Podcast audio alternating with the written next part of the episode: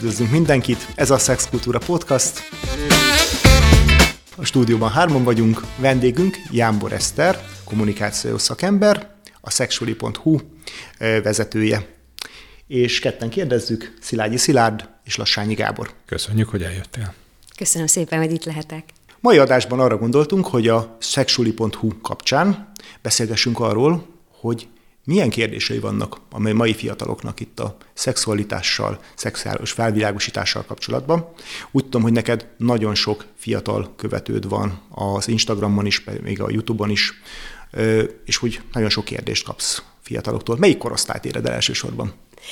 Igen, igazából ugye az Instagramon a 18 év felettiekre lőhetek hivatalosan, hiszen ez egy 18 pluszos oldal. Ez már egy másik kérdés, hogy sokkal előbb szükség van arra, hogy a szexualitásról, a testiségről beszéljünk, beszélgessünk.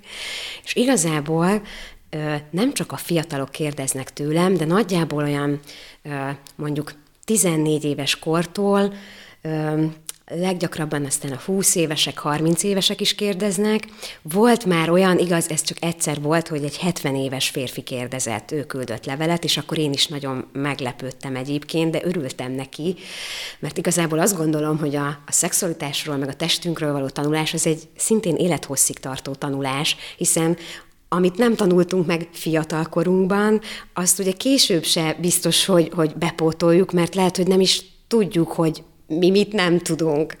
És nekem is úgy jött ez az egész szexuális gondolat, hogy ahogy minél idősebb lettem, ahogy, ahogy teltek az évek, és ahogy, ahogy a saját tapasztalatom, a barátaim, a környezetem, aztán később egy női magazinnál voltam életmódrovatvezető, egészségrovatvezető, és aztán oda is jöttek a kérdések, jöttek a, a mindenféle nagyon, nagyon érdekes problémák a, a testünkkel és a szexualitással kapcsolatban, és ott esett le nekem, hogy valójában nem tudnak az emberek hova fordulni, amikor már idősebbek, akkor kicsit szégyellik, hogy, hogy nem tudják, vagy nem is teszik fel a kérdést, mert úgy gondolják, hogy nekik már nem kell tanulni.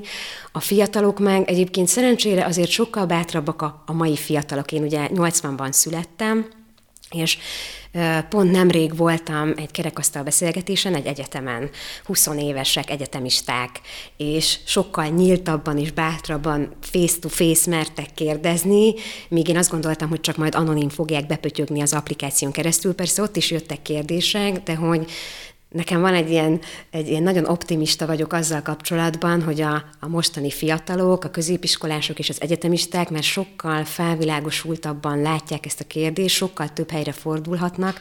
Talán pont ez a nehézség, hogy kiszűrni a sok hülyeség közül, hogy mi a valódi és értékes tartalom, és ugye most ezzel magukra vannak hagyva, mert nyilván most van egy elvárás a szülőktől, de a, nem, az sajnos a tapasztalat meg a kutatások azt mutatják, hogy azért nagyon kevés magyar háztartásban beszélnek erről a, a gyerekekkel, és ugye ha az iskolában sem beszélnek erről, akkor akkor marad az internet, marad az ingyen elérhető pornó, nyilván ezt nem csak én mondom, hanem nagyon sokan, és ugye a pornó is, szóval ez se az én gondolatom, csak elismétlem, hogy a pornóból tanulni a szexet, az olyan, mint egy akciófilmből megtanulni lőni, uh-huh. hogy mennyire nem a valóság, és én ezért hiszek abban, hogyha egy edukációt tennénk szülők, iskola, intézmények az egész mögé, akkor én, én nagyon hiszem azt is, hogy még így jobban kitágítsam, hogy egyrészt sokkal boldogabb nemzet lehet lehetnénk, hogyha ezzel sokkal jobban foglalkoznánk, mert vannak arra is kutatások, hogy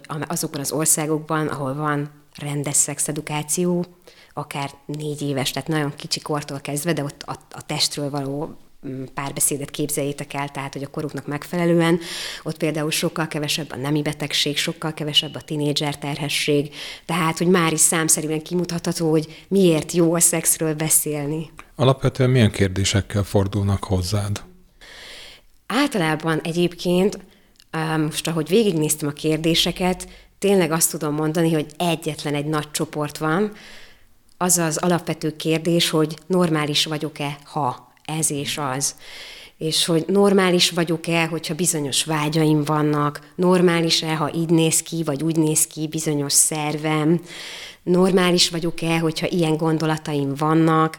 Szóval nagyjából meg az attól való félelem vezérli, hogy majd mások azt gondolják, hogy ő nem normális. Uh-huh.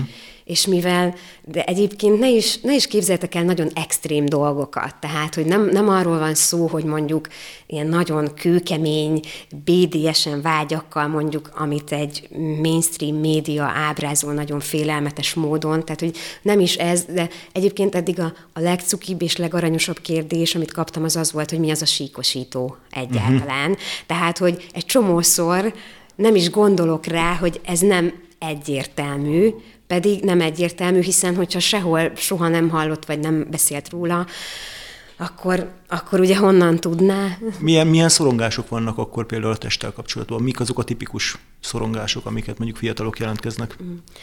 Nagyon sok a szorongás a, a férfiak körében például a méret. Uh-huh. Hogy, hogy elég nagy vagyok-e, és ugye mivel ugye a mainstream média meg minden azt sugalja, hogy az a jó, hogyha valakinek hatalmas, és soha mindig feláll, és csak az a jó, és ezért a férfiakban ez egy szorongást okoz, hogy, hogy nem, nem felelek meg, mert nem, nem tudok úgy teljesíteni, ahogy mondjuk látom a pornóban 24 órán keresztül.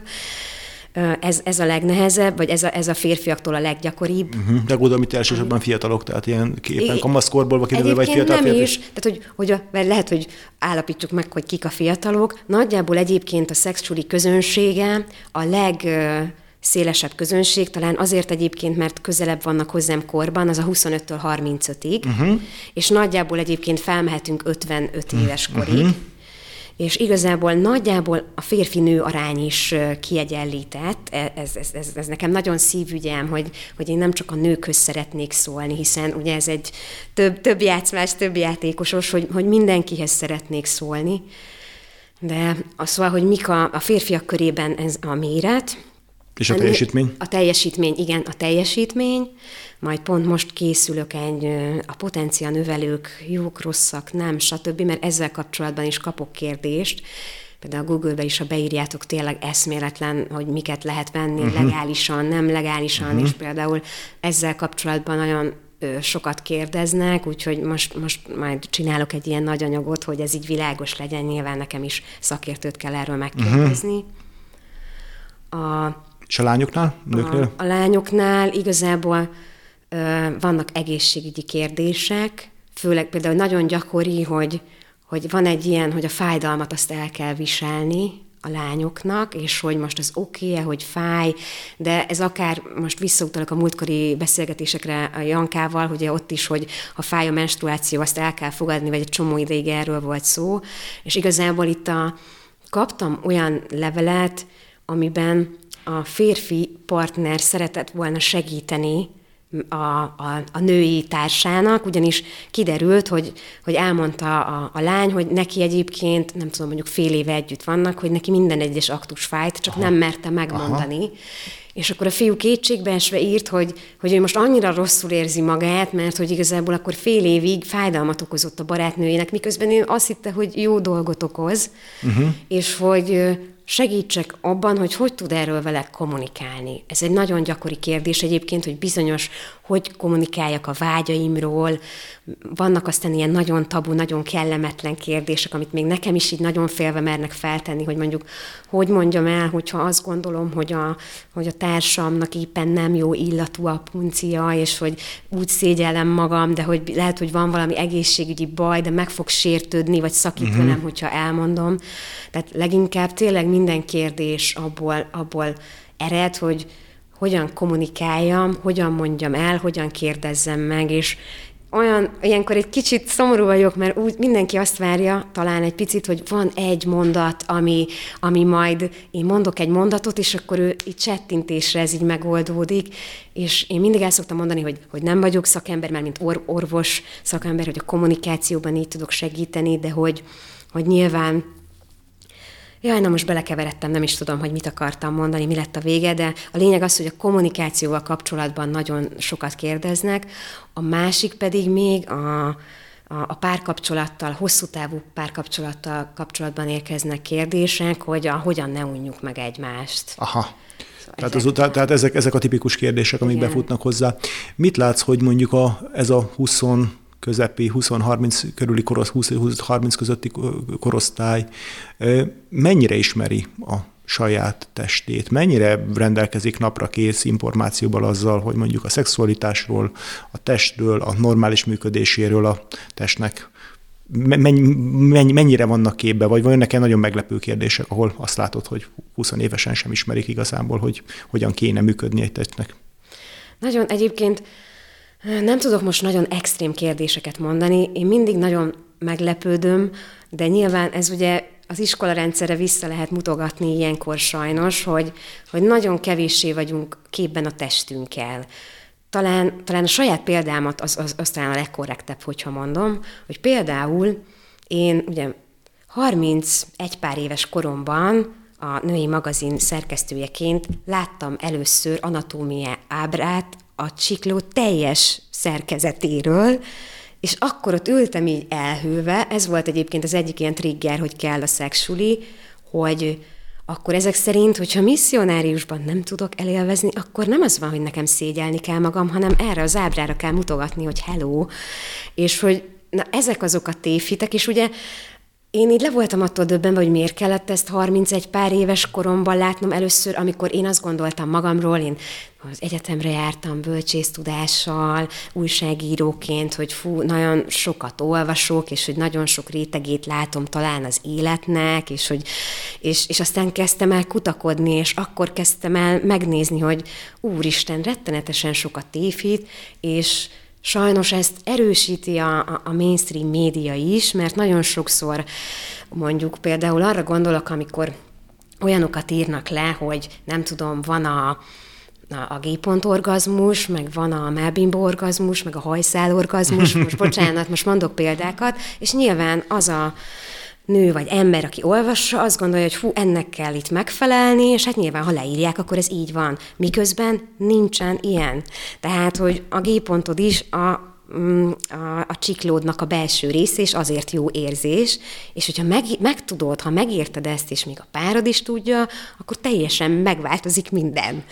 És hogy, e, na, szóval ezek azok a tévhitek, és hogy nagyon Érdekes, hogy mi 2022-ben sem, miután azért ezt már 1998-ig kellett arra várni, uh-huh. hogy először egy, most ilyen egy, nem is tudom, működésben lévő csikló egy emerébe bemenjen, és akkor megnézik igaziból, hogy az milyen.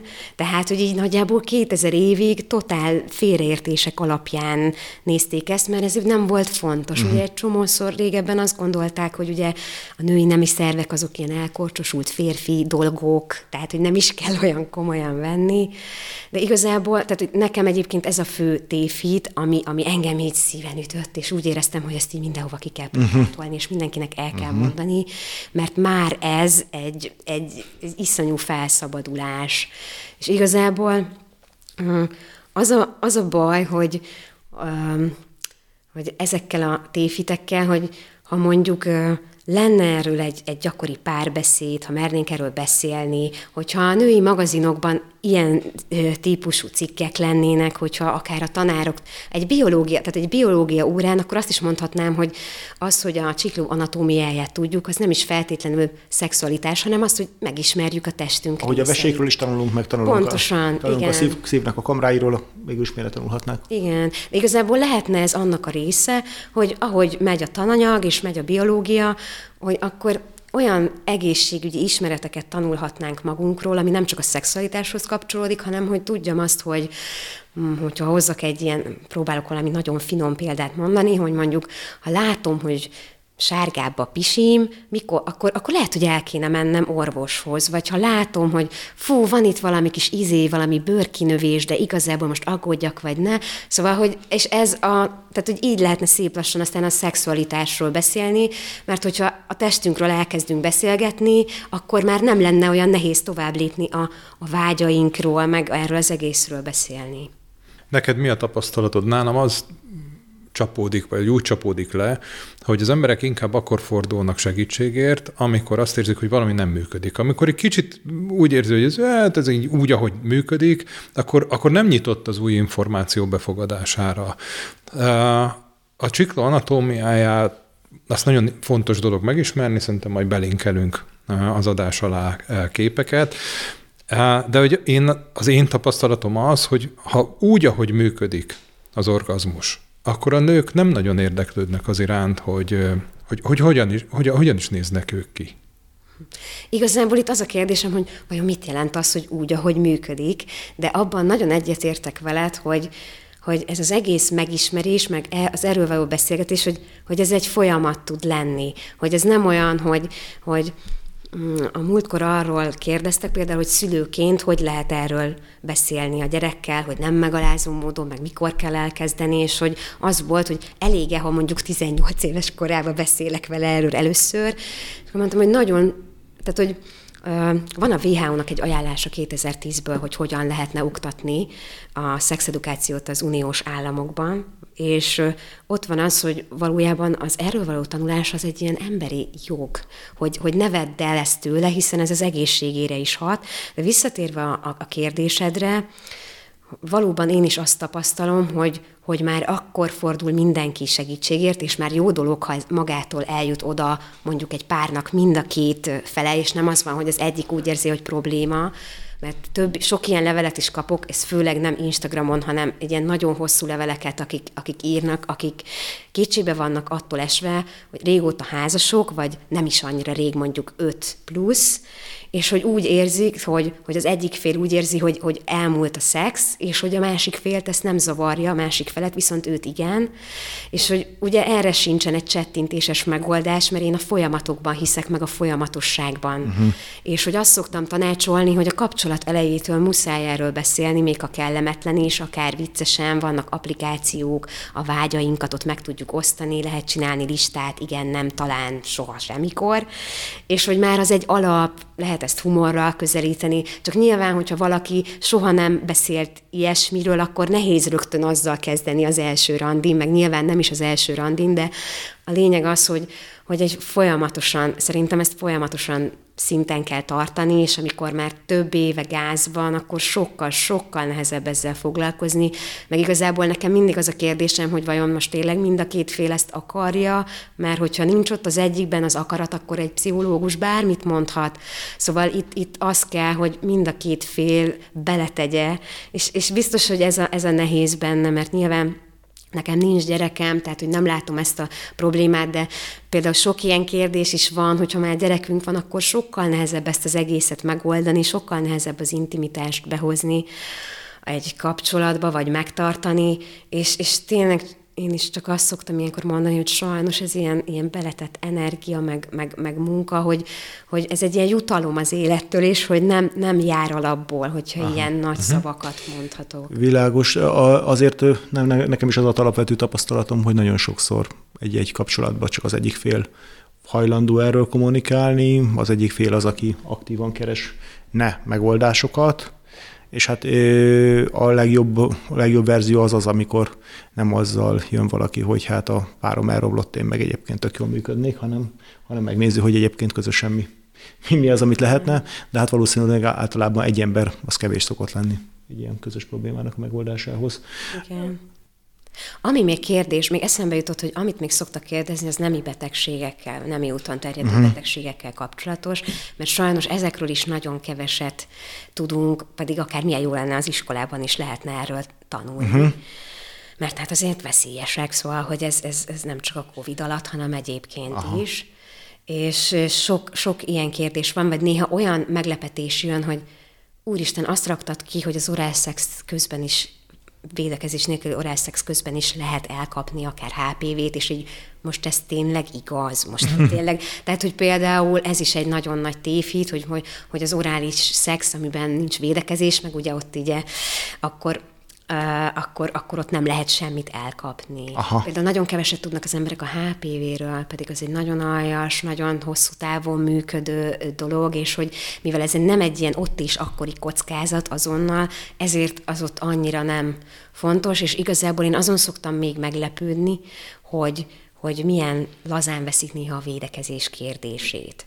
Tehát, hogy, hogy nyilván ez nem egy statisztika, hanem csak, hogy például a megszakításos közösülés amilyen leveleket kapok, abból látom, hogy még viszonylag gyakori dolog, ami azért sok szempontból nagyon rizikós, és hogy valaki ezt úgy gondolja, hogy ez egy tök jó, éppen olyan módszer, mint a többi, uh-huh. és nincs benne semmi gáz. Aha, aha. Akkor visszatérve e- ezekre a dolgokra, tehát te úgy látod, hogy most ott lenne mindenki számára egyébként az elérhető adatmennyiség az interneten, de még mindig óriási szükség van arra, hogy valaki meg személyesen tegye fel az ember ezt a kérdést, akár írásban, akár egy gyakorlatilag egy Insta sztorihoz hozzá kapcsolva egy, egy, egy, egy kérdésként.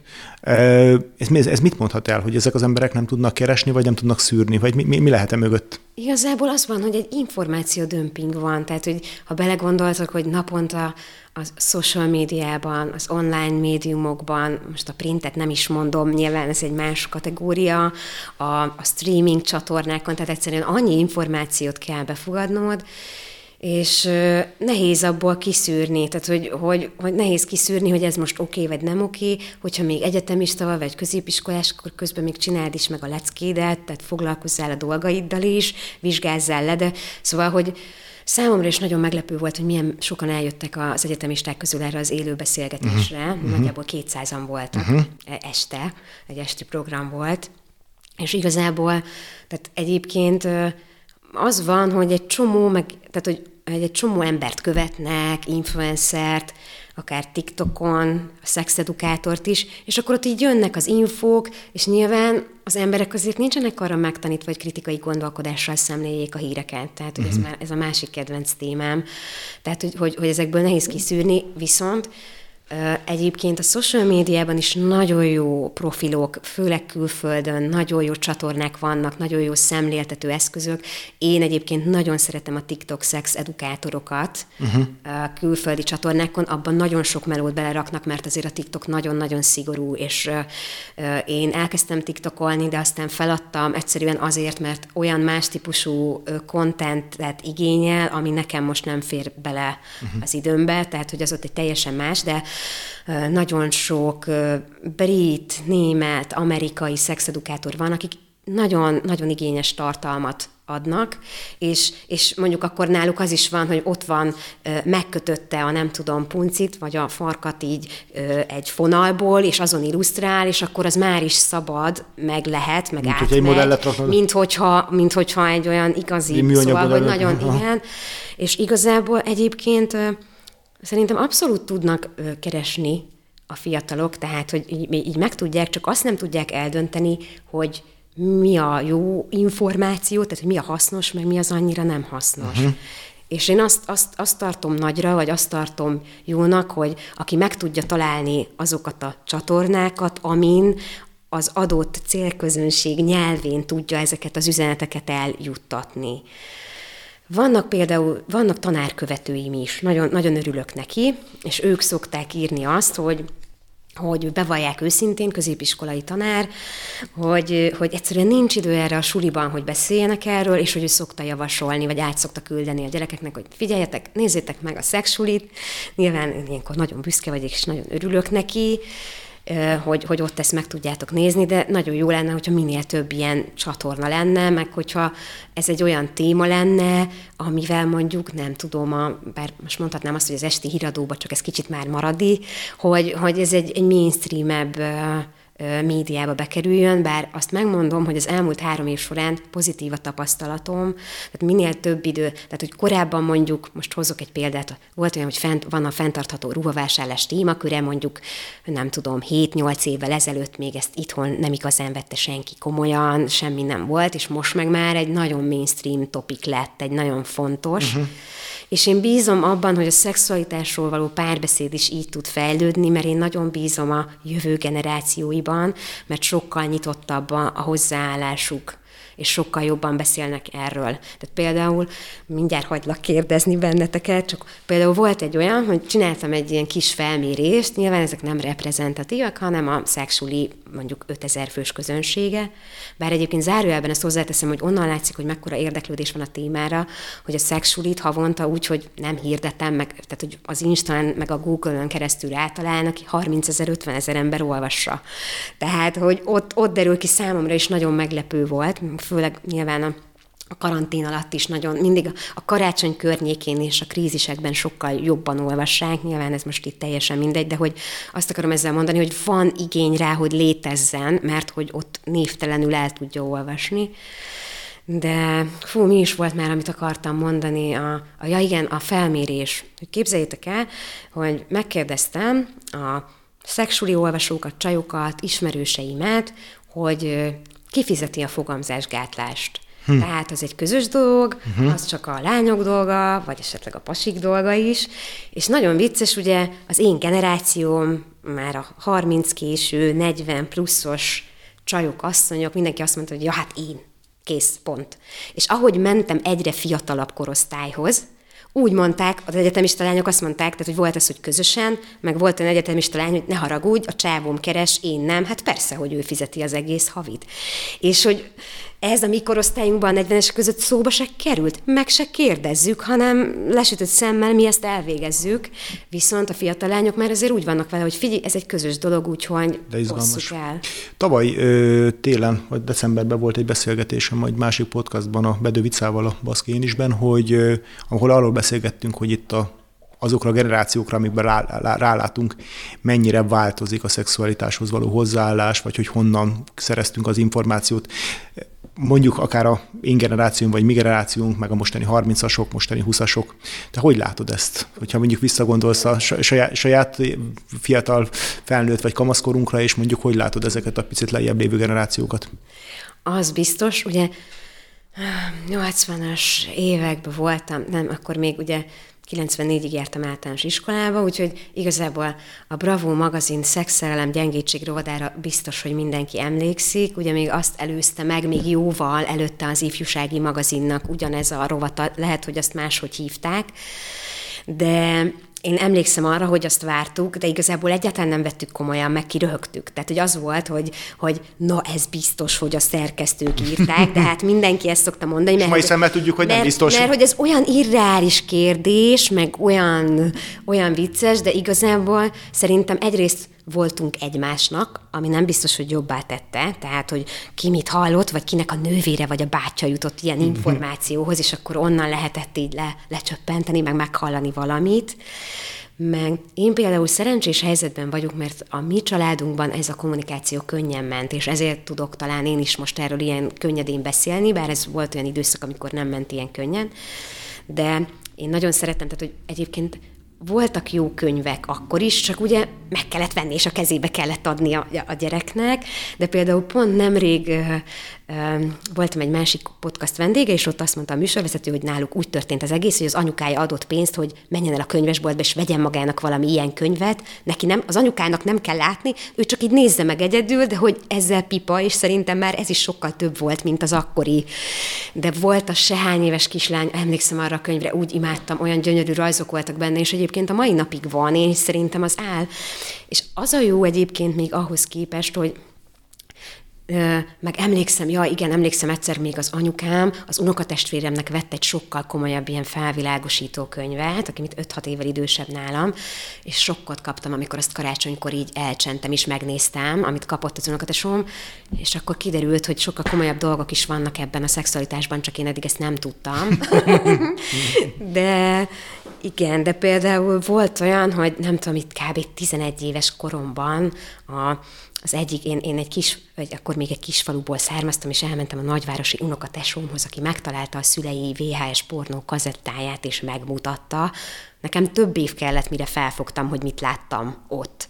Tehát, hogy nekem ott 11 évesen az volt, hogy hogy van ott valami, és nem értem, hogy az így anatómiailag hogy jön ki, és, és egyszerűen nem azt érezted, hogy azt nem tartottam szexuális felvilágosításnak, hanem azt, hogy láttam valami olyat, ami nagyon tilos, és nagyon csúnya, és nem tudom, hogy mi az, hanem az volt, hogy jó, akkor ezt soha többet nem mondjuk el senkinek, hogy a szüleit pornókazettáját megtanul, megtaláltuk. Szóval, hogy szerintem biztos, hogy a mikorosztályunk, a szülők régi ilyen alámondásos pornói kazettáiból is biztos, hogy sokat tanultak, most idézőjelben mutogatok, hogy mi az a tanulás, meg az általános iskolában annyival találkoztunk csak, legalábbis így mi lányok, hogy egyszer csak jött egy nő, aki elmondta, hogy majd menstruálni fogunk, meg hogy majd akkor ez azt jelenti, hogy teherbe eshetünk, inkább ne csináljunk semmit, mert az a biztonságos, és akkor a valamelyik tampon betét cég támogatta ezt az egészet, gondolom minden iskolába, és akkor kaptunk egy csomagot, és akkor volt benne betét, és akkor emlékszem, hogy mi még így nem is menstruáltunk a barátnőm, és akkor nézegettük, hogy mi ez, meg hogy ah, nekünk ilyenre nem lesz szükségünk, meg mi nem fogunk csinálni ilyen szex dolgokat, ez hülyeség. szóval nagyjából szerintem a mikorosztályunkban így, így történt, viszont van például egy öt éves unokaöcsém, meg egy hét éves unokahugom, és most csak azért hozom be, mert hogy ott már ez óvodai szinten téma.